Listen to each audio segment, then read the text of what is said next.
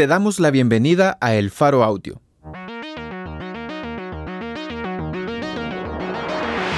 Ahora puedes escuchar nuestros reportajes en el momento que más te convenga. Sigue nuestro canal en tu plataforma de podcast favorita y no te pierdas las historias importantes de Centroamérica.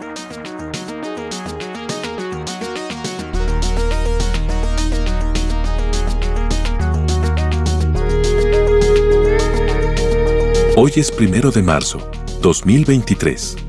Este es un artículo de José Luis Sanz y Carlos Martínez, titulado La protección del gobierno de Bukele a la cúpula de la MS-13, en la mira de la justicia estadounidense. Publicado en elfaro.net.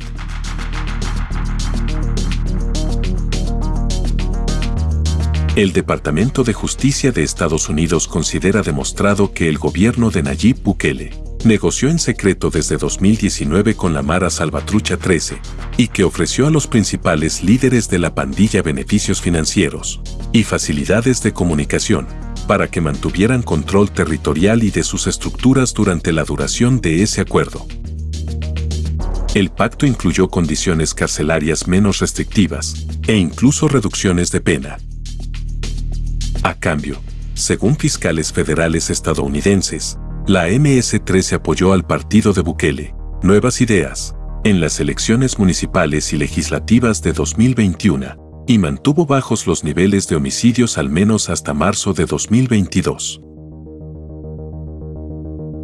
Así consta en un acta de acusación de la Fiscalía del Distrito Este de Nueva York contra 13 cabecillas salvadoreños de la MS-13, bajo cargos de crimen organizado, conspiración para cometer actos de terrorismo en Estados Unidos y narcoterrorismo.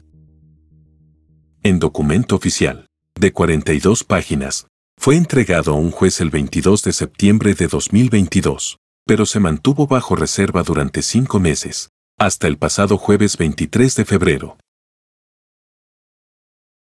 En él, el Departamento de Justicia no solo reafirma lo revelado por investigaciones de El Faro sobre las negociaciones de Bukele con las pandillas, durante al menos los primeros tres años de su mandato. También asegura que, como parte de sus acuerdos con la Mara Salvatrucha 13, el actual gobierno de El Salvador ha protegido a pandilleros buscados por crímenes cometidos en Estados Unidos, al evitar su extradición, o incluso darles la libertad.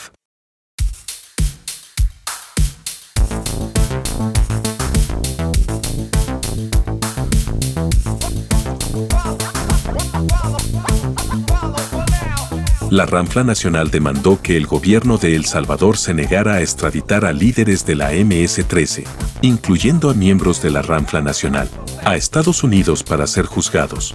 Se lee en el documento. A cambio, los líderes de la MS-13 aceptaron reducir la cifra pública de homicidios en El Salvador, lo que benefició políticamente al gobierno de El Salvador, creando la percepción de que el gobierno había reducido la tasa de homicidios. Según las autoridades estadounidenses, después de que en 2021 y 2022, el Departamento de Justicia hizo solicitudes formales de extradición para 12 miembros de la Ramfla Nacional, como se conoce a la cúpula de la MS-13 en El Salvador. La Ramfla y otros líderes por segunda vez exigieron que el gobierno de El Salvador se negara a extraditarlos. Los fiscales relatan también cómo el gobierno salvadoreño liberó ese mismo año a uno de los más altos miembros de la cúpula de la pandilla, Elmer Canales Rivera, alias Crook, a pesar de que le faltaban décadas de condena por cumplir, y a pesar de que Estados Unidos había solicitado ya formalmente su extradición. La acusación asegura que Crook, junto con otros dos líderes de la pandilla, fue quien condujo las negociaciones con el gobierno de Bukele. El Faro entrevistó este martes 28 a un funcionario del Departamento de Justicia y le preguntó si, a la luz de estas afirmaciones, Estados Unidos considera al actual gobierno de El Salvador un colaborador de las pandillas. El lenguaje del documento de acusación habla por sí mismo, dijo. Lo que puedo decir es que en cierta cantidad de situaciones, el gobierno de El Salvador ha cooperado con las pandillas. Cuando se le preguntó si los funcionarios y otras personas que hayan participado en la liberación de Krug cometieron algún delito según las leyes estadounidenses, se limitó a decir, no puedo hacer comentarios al respecto en este momento. Es una política del Departamento de Justicia estadounidense no hablar de investigaciones en curso. El septiembre pasado, un gran jurado de 23 personas escuchó y vio en Nueva York las pruebas en las que los fiscales basan su acusación contra los 13 líderes pandilleros, que incluyen sus vinculaciones políticas con el gobierno de Bukele y con administraciones anteriores. Esas pruebas, según los documentos, incluyen testimonios de una docena de ex miembros de la MS-13, videos, grabaciones de llamadas y mensajes de texto y audio. En sus conclusiones, ese gran jurado considera que existe suficiente evidencia para abrir juicio contra los acusados. El documento de acusación se hizo público el 23 de febrero por la noche, al mismo tiempo que fiscales estadounidenses anunciaban la captura de tres de los 13 pandilleros, gracias a la ayuda del gobierno de México. El de mayor peso jerárquico entre ellos es Vladimir Antonio Arevalo Chávez, vampiro de Montserrat, considerado uno de los líderes del conocido como Programa México de la MS-13, creado en 2015 para expandir la influencia de la pandilla y dotar a los pandilleros salvadoreños de estructura de acogida en un país seguro, en caso de necesidad. Los fiscales afirman que otros cuatro acusados son prófugos, y los seis restantes se cree que están bajo custodia, encarcelados en El Salvador. El Faro preguntó al funcionario del Departamento de Justicia si la falta de certeza se debe a que Estados Unidos no ha logrado que el gobierno de El Salvador le confirme oficialmente que esos seis pandilleros se encuentran en prisiones salvadoreñas. Como es bien sabido, la documentación que aparece en el sistema de centros penales en El Salvador no siempre se corresponde con la realidad. Respondió. La mayoría de los acusados forman, o formaron parte, de alguna de las ranflas subordinadas a la ranfla nacional en El Salvador. Es decir, a la ranfla en las calles, y la ranfla en los penales. Entre los fugados se encuentran Jorge Alexander de la Cruz, conocido como Kruger de Peatonales, miembro destacado de la Ranfla en las calles, e identificado por Estados Unidos como un negociador clave con el gobierno de Bukele. Kruger es señalado como el fundador y líder del programa México. También ha conseguido evadir la justicia Juan Antonio Martínez Ábrego, Mary Jane de Hollywood, integrante de la Ranfla en las calles, que según los fiscales fue enviado por la cúpula a México y después a la costa este de Estados Unidos, para coordinar las operaciones de la pandilla.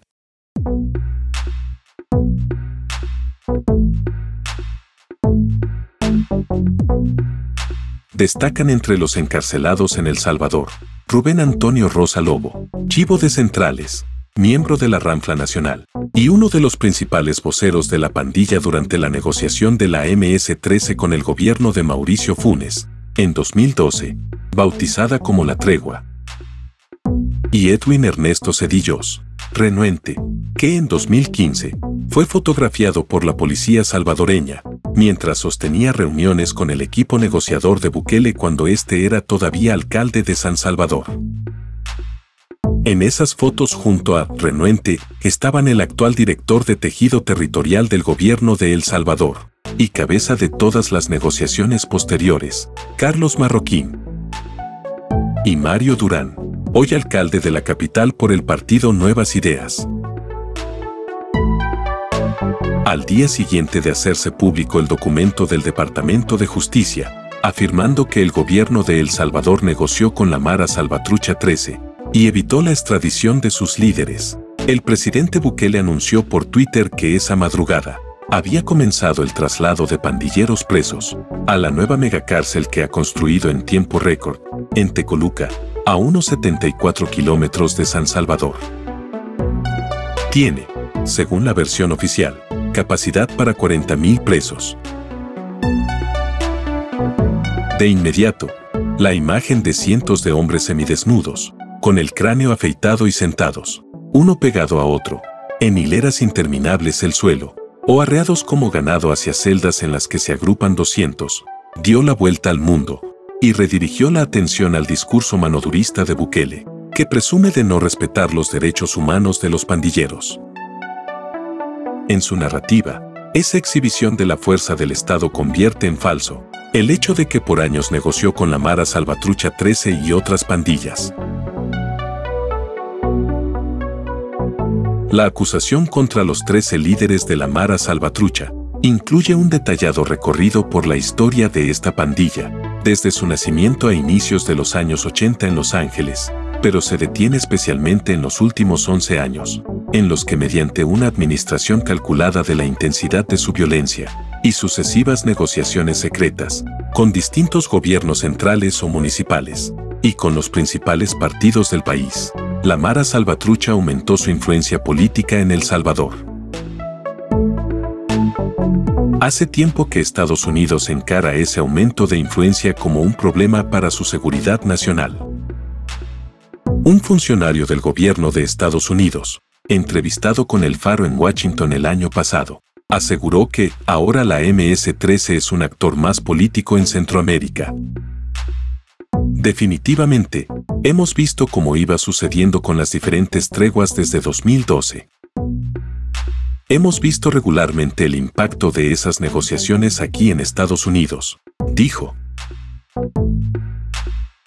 Los fiscales recogen, de hecho, en su acusación las negociaciones secretas sostenidas por la MS-13 y otras pandillas como el Barrio 18 con los gobiernos del FMLN, entre 2012 y 2015.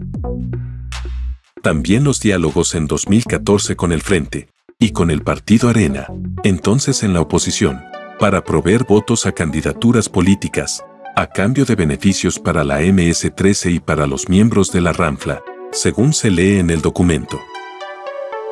Todas esas negociaciones fueron en algún momento reveladas al público, a través de investigaciones de El Faro.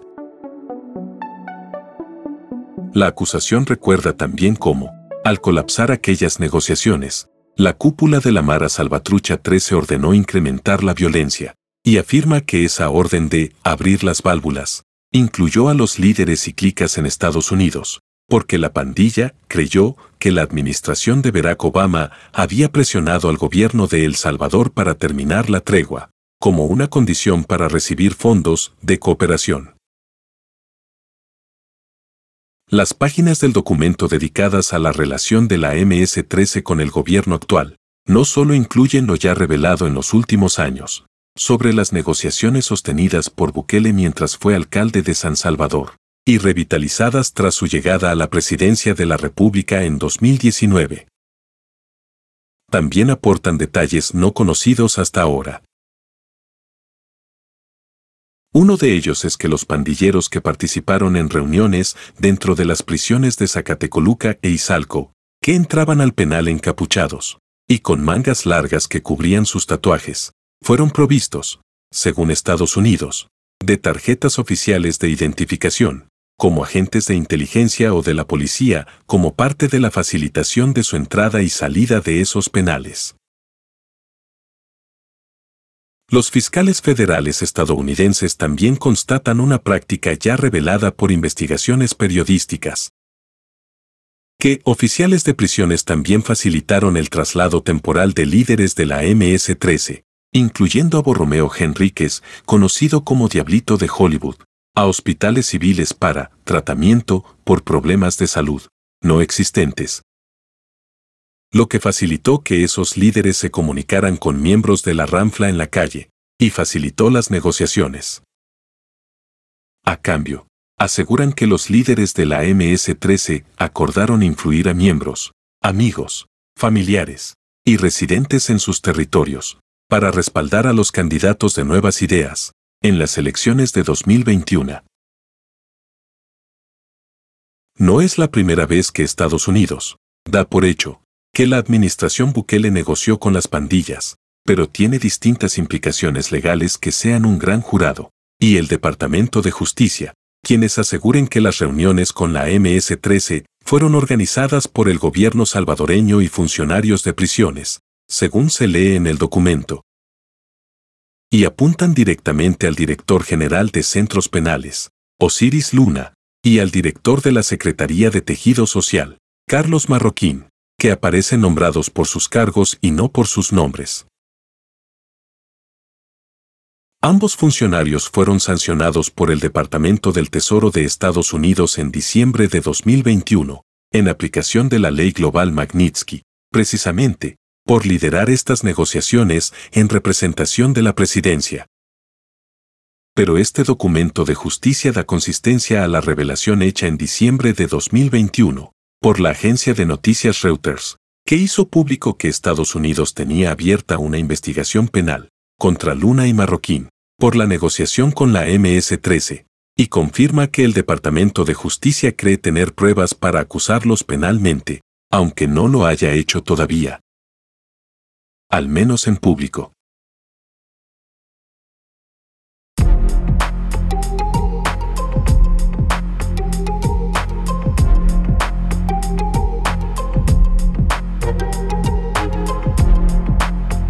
El funcionario entrevistado el año pasado por El Faro dijo, Creo que hay una cantidad abrumadora de evidencia a estas alturas, de que la administración de Bukele negoció con la MS-13 y el barrio 18 en El Salvador. Tenemos la capacidad de demostrar que eso ocurrió, y fue tajante al hablar de la importancia que las fuerzas de seguridad de Estados Unidos da a estos vínculos políticos en el combate a una pandilla como la MS-13 tienes que ver a la organización de arriba hacia abajo, pero también tienes que ver de dónde viene su poder, de dónde consigue su soporte financiero, dijo. Y no hay forma, especialmente ahora que estás investigando, si esta administración o las administraciones anteriores se involucraron en treguas con esta organización. No hay forma de que puedas combatir de forma eficaz a la MS-13, sin fijarte también en sus conexiones políticas. En aquella entrevista, el funcionario habló también del deterioro de las relaciones de colaboración entre la administración Bukele y los cuerpos que investigan a la MS-13 en Estados Unidos, desde que el partido Nuevas Ideas tomó control de la Asamblea Legislativa, en mayo de 2021, e impuso ilegalmente a Rodolfo Delgado como fiscal general.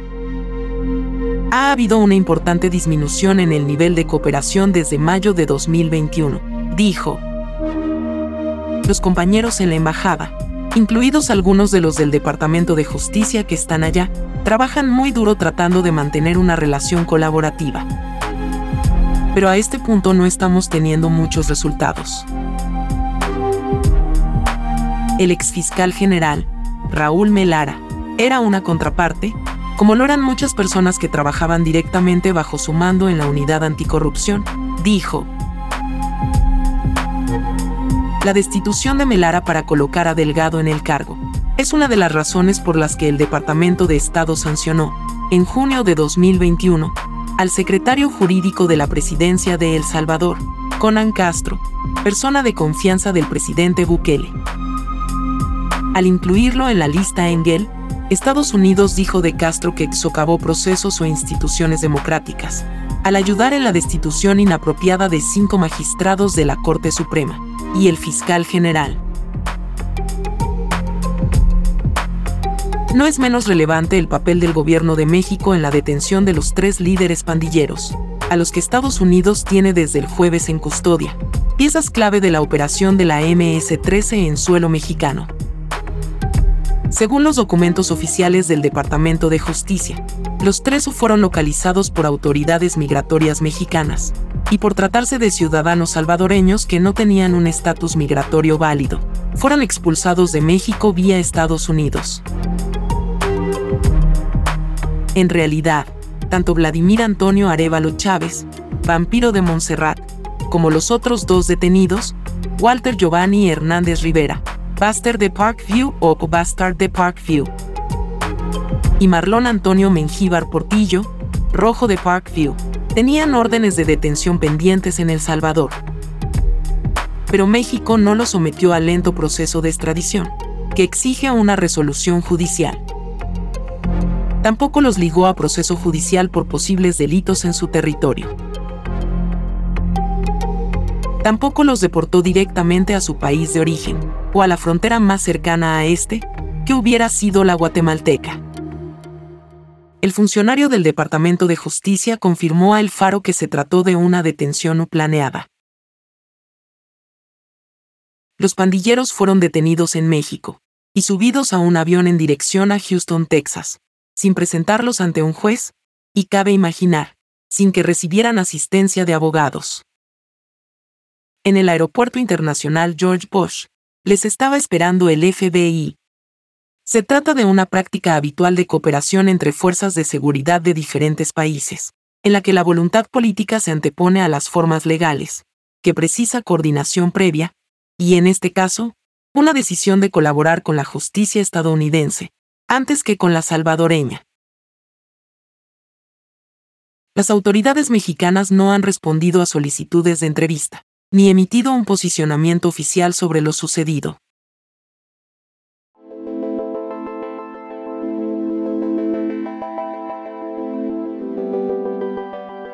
Los tres líderes de la MS-13 recién capturados eran parte, según la acusación contra ellos, de una estrategia muy poco conocida de la organización interna de esa pandilla.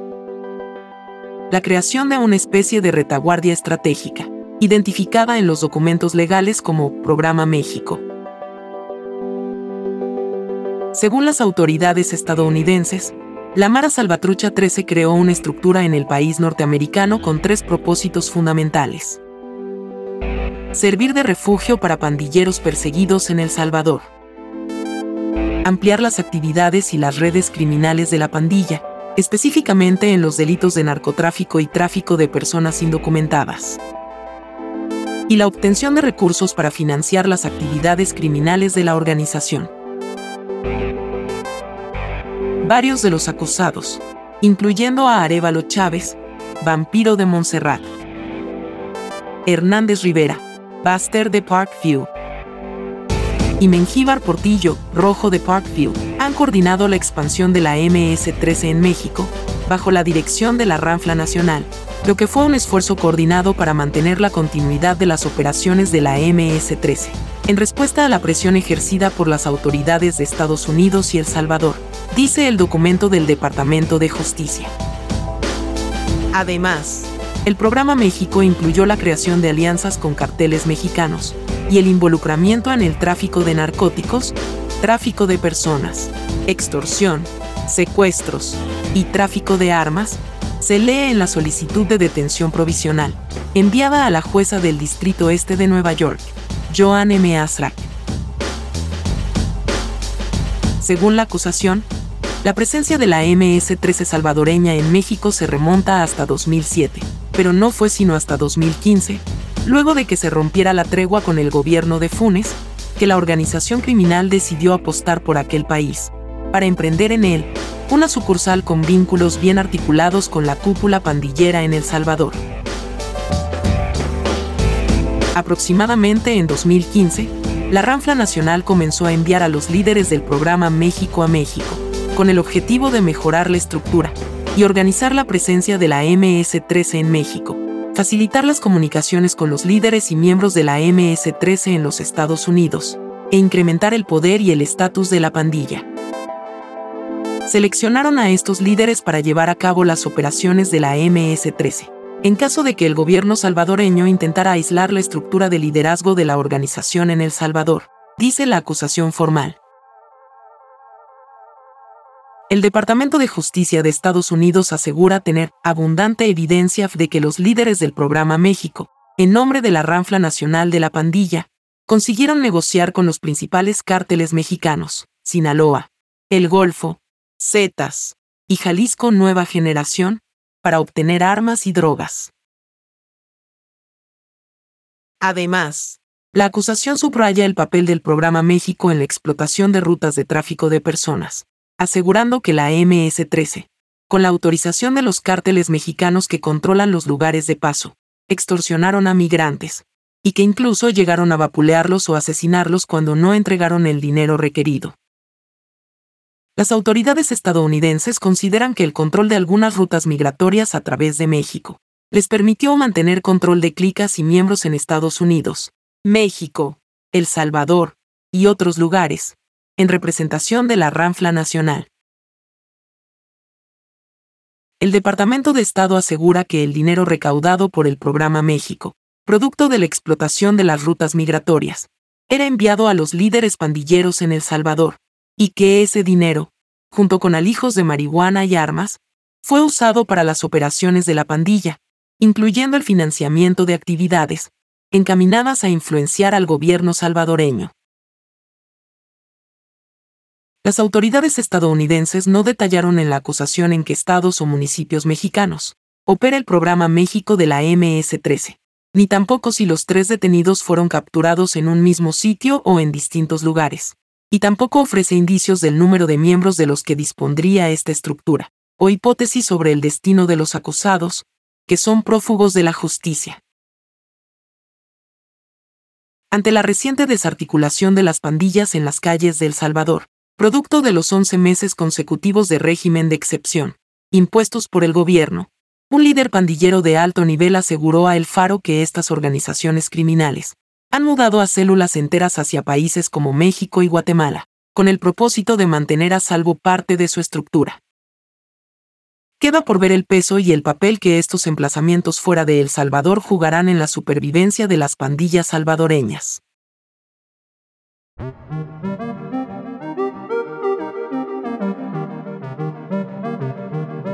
Las 13 personas señaladas por las autoridades estadounidenses aparecen perfiladas como miembros de alto perfil de la Mara Salvatrucha 13 en los documentos que componen la acusación formal. Entre ellos, el Departamento de Justicia considera miembros de la Ranfla Nacional, el máximo organismo de dirección de la pandilla, a cuatro indiciados, tres de los cuales, aseguran, se cree que están en custodia del Estado salvadoreño. Tiberio Valladares, Snyder de Pasadena, Dani Ramos, Cisco de Teclas y Rubén Rosa, Chivo de Centrales. Los tres se convirtieron en figuras públicas mientras duró el pacto entre las pandillas y el gobierno de Mauricio Funes. Dieron conferencias de prensa, leyeron comunicados a nombre de su pandilla, participaron en actos públicos fuera de prisión e incluso se reunieron en el Centro Penal de Mariona, con el entonces secretario general de la Organización de Estados Americanos, OEA, José Miguel Insulza, en presencia de la actual canciller salvadoreña Alexandra Hill, que en aquel momento desempeñaba una posición en la OEA y actuó como facilitadora de aquel diálogo entre las pandillas y el Estado. Según la investigación del Departamento de Justicia, al menos dos de ellos Snyder y Cisco participaron también en las negociaciones con el gobierno de Bukele. Sobre Snyder, la acusación asegura que fue un participante clave en esos intercambios. En una segunda línea de mando, los fiscales estadounidenses acusan a ocho personas de pertenecer, o haber pertenecido, a la ranfla en las calles, un estamento dentro de la pandilla que se ubica jerárquicamente justo debajo de la ranfla nacional. De esos ocho, tres se encuentran supuestamente en cárceles salvadoreñas.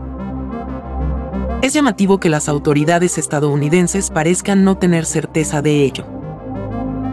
Otros tres son prófugos de la justicia. Y los dos restantes, Buster de Parkview y Rojo de Parkview, se encuentran ya en custodia de las autoridades de Estados Unidos. A este grupo pertenece también el renuente, el pandillero que fue fotografiado en 2015, reunido con Mario Durán y Carlos Marroquín. Alrededor de las mismas fechas en las que Durán y Marroquín se reunían con el renuente, este pandillero articulaba un equipo especial dentro de la pandilla que debía ser entrenado y dotado de recursos, para atentar contra políticos. En una conversación telefónica, que fue interceptada por la policía, Renuente y otro pandillero mencionan al diputado Guillermo Gallegos y al exalcalde de Soyapango, Carlos Ruiz, como potenciales objetivos. Ya un total de 13 acusados. Cinco integran en distintos niveles de mando el programa México, según los fiscales estadounidenses. La persona señalada como líder y fundador de esta estructura, Kruger de Peatonales, es prófugo de la justicia. De Kruger la acusación asegura que estuvo fuertemente involucrado, en representación de la Ranfla Nacional, en las negociaciones con el gobierno salvadoreño desde 2019. También permanece prófugo el pandillero conocido como Mary Jane de Hollywood, del que las autoridades estadounidenses aseguran que, luego de integrar el programa México, fue enviado a Estados Unidos para coordinar las operaciones de la pandilla en ese país. Se podría considerar a los 13 acusados como miembros veteranos de la Mara Salvatrucha 13 promedian los 45 años de edad. El mayor entre ellos es el indio de Hollywood, de 55 años, miembro de la Ranfla Nacional, y el menor es Buster de Parkview, de 29 años, miembro de la Ranfla en las calles. Todos los acusados tienen atribuido, en su historial criminal, el delito de homicidio.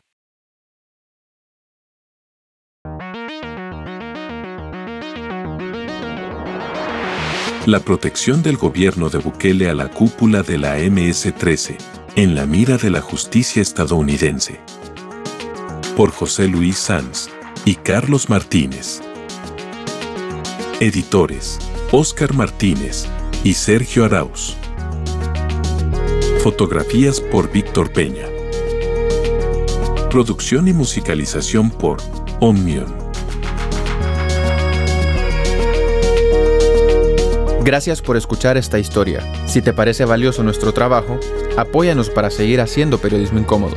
Sé parte de nuestra comunidad Excavación Ciudadana desde un dólar a la quincena. Ingresa a apoya.elfaro.net.